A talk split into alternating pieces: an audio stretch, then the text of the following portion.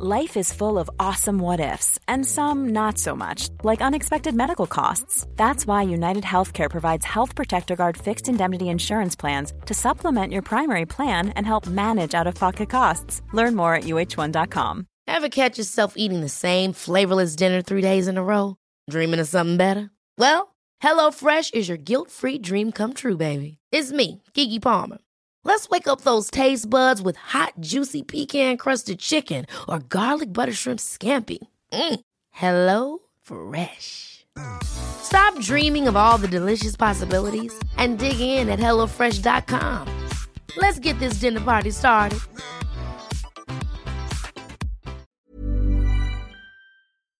Eleven to one on LMFM. My next guest is just 15 years old, but already he is extremely conscious of the impact the declining bee population is having on our world. In fact, he's so passionate about saving the bees, he's taking action and doing as much as he can to help restore and promote bee population in Ireland through his Plan B project. I'm delighted to have James McDonough, he's founder of Plan B, on the line with me now. How you doing, James? Hello, how are you? I'm good. I'm good. Now, listen, I, I'm astounded by the work that you're doing here. Had to invite you on the show today. But firstly, tell me how did all of this start? So, when did you first hear about the decline in bee population? Well, when I was in first year, kind of around two years ago, um, I found out that our school, I, I, I'm in um, Belvedere College, um, and I found out that we actually had beehives on our roof.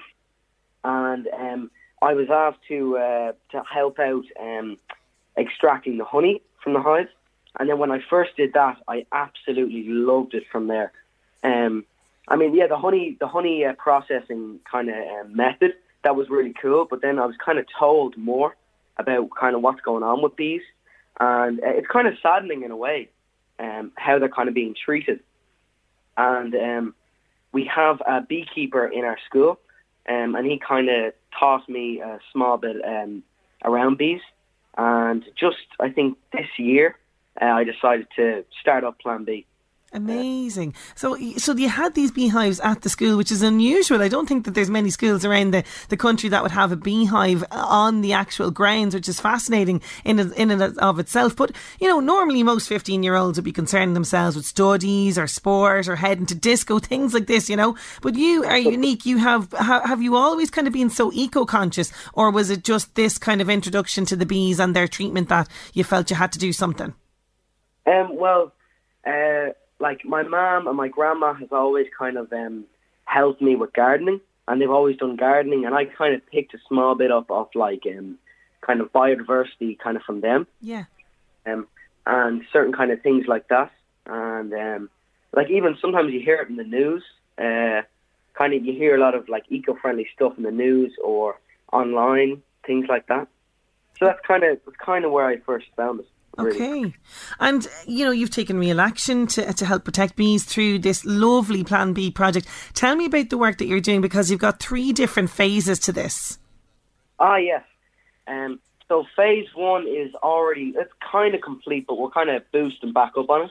Uh, phase one was giving out uh, free wildflowers all around my community. Um, now we're hoping on doing this uh, phase one again at um, this kind of October.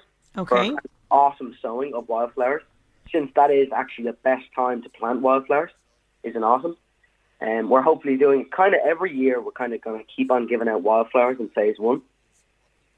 Um, and then phase two is actually getting beehives, um, so that we could uh, kind of ma- get more bees almost. Like how we would do this is if we were to have a, a healthy queen or a healthy bee colony, then that queen will then lay more eggs, and then those more eggs will then become into more bees. Um, so that was phase two of um, how we're going to get the bee population up. Then we have phase three of um, selling bee products um, to then kind of help us again to maybe get more beehives, more wildflowers, and then help the bees even more. So keep it going, absolutely. And you know, I've actually seen a lot of specifically created meadows with wildflowers that you're talking about cropping up around urban areas around here where I live. And some people will allow portions of their garden to go wild. Is is this the kind of thing that will help uh, to that we can be doing in our own neighbourhoods?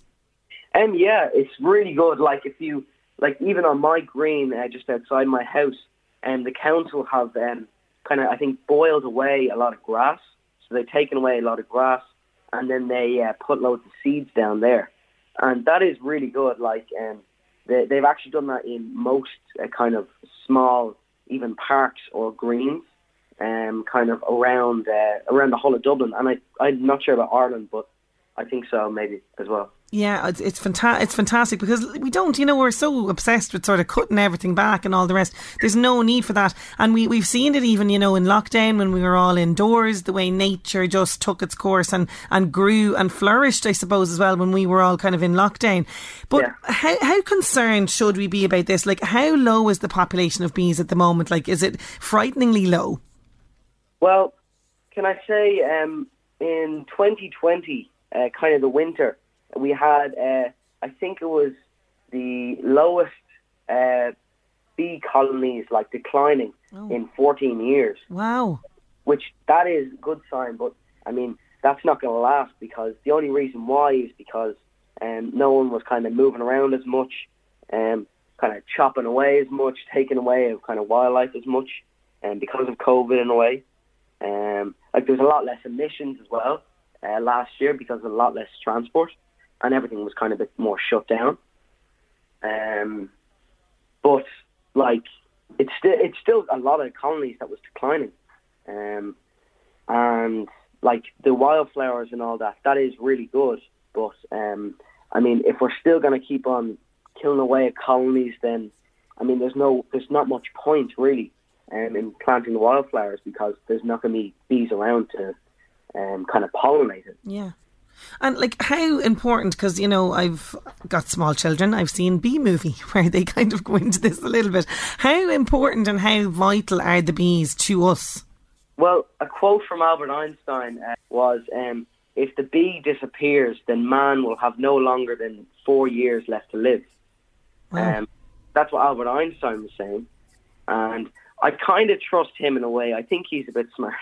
he is. He is. Yes. Oh my God. Okay. So we won't have long. So we really need to be taking action. You know, we're so wrapped up in our own bubble at times. We can neglect things going on in the world around us. You know, we hear, you know, issues about uh, the fact that, you know, climate change is a huge issue. You know, the fact that we do need to be kind of more eco aware and sustainable. So, how would you kind of encourage us to do small things? Is there anything small that we could be doing right now?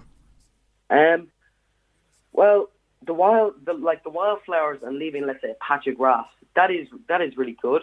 But um, other things like you could cycle, let's say, even to like um, that actually, like let's say, if you could cycle to work um, instead of driving, like a lot of those emissions, um, they actually do affect bees quite a lot, and also um, uh, a lot of people have been asking me what's a better, what's a more eco-friendly kind of pesticide to use, or yes.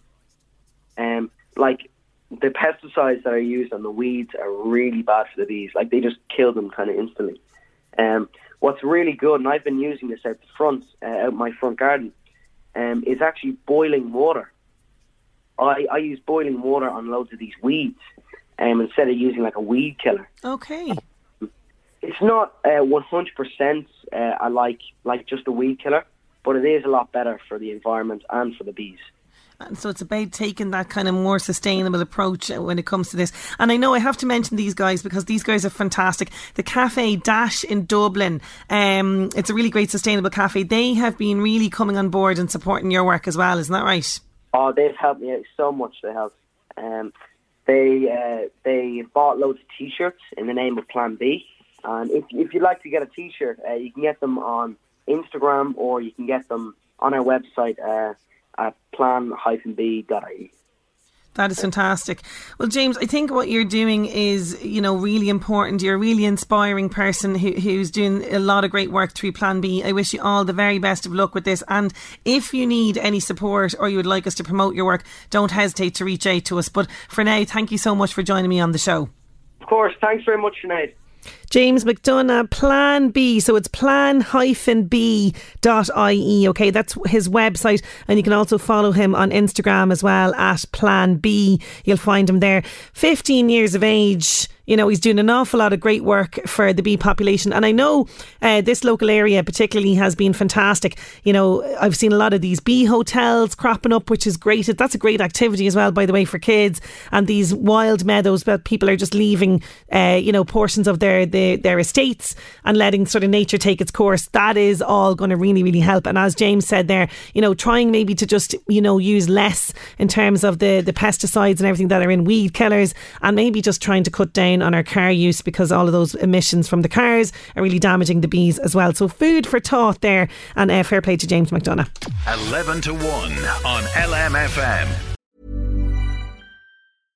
Imagine the softest sheets you've ever felt. Now imagine them getting even softer over time. That's what you'll feel with Boll and Branch's organic cotton sheets. In a recent customer survey, 96% replied that Boll and Branch sheets get softer with every wash. Start getting your best night's sleep in these sheets that get softer and softer for years to come. Try their sheets with a 30-night guarantee. Plus, get 15% off your first order at bollandbranch.com. Code BUTTERY. Exclusions apply. See site for details.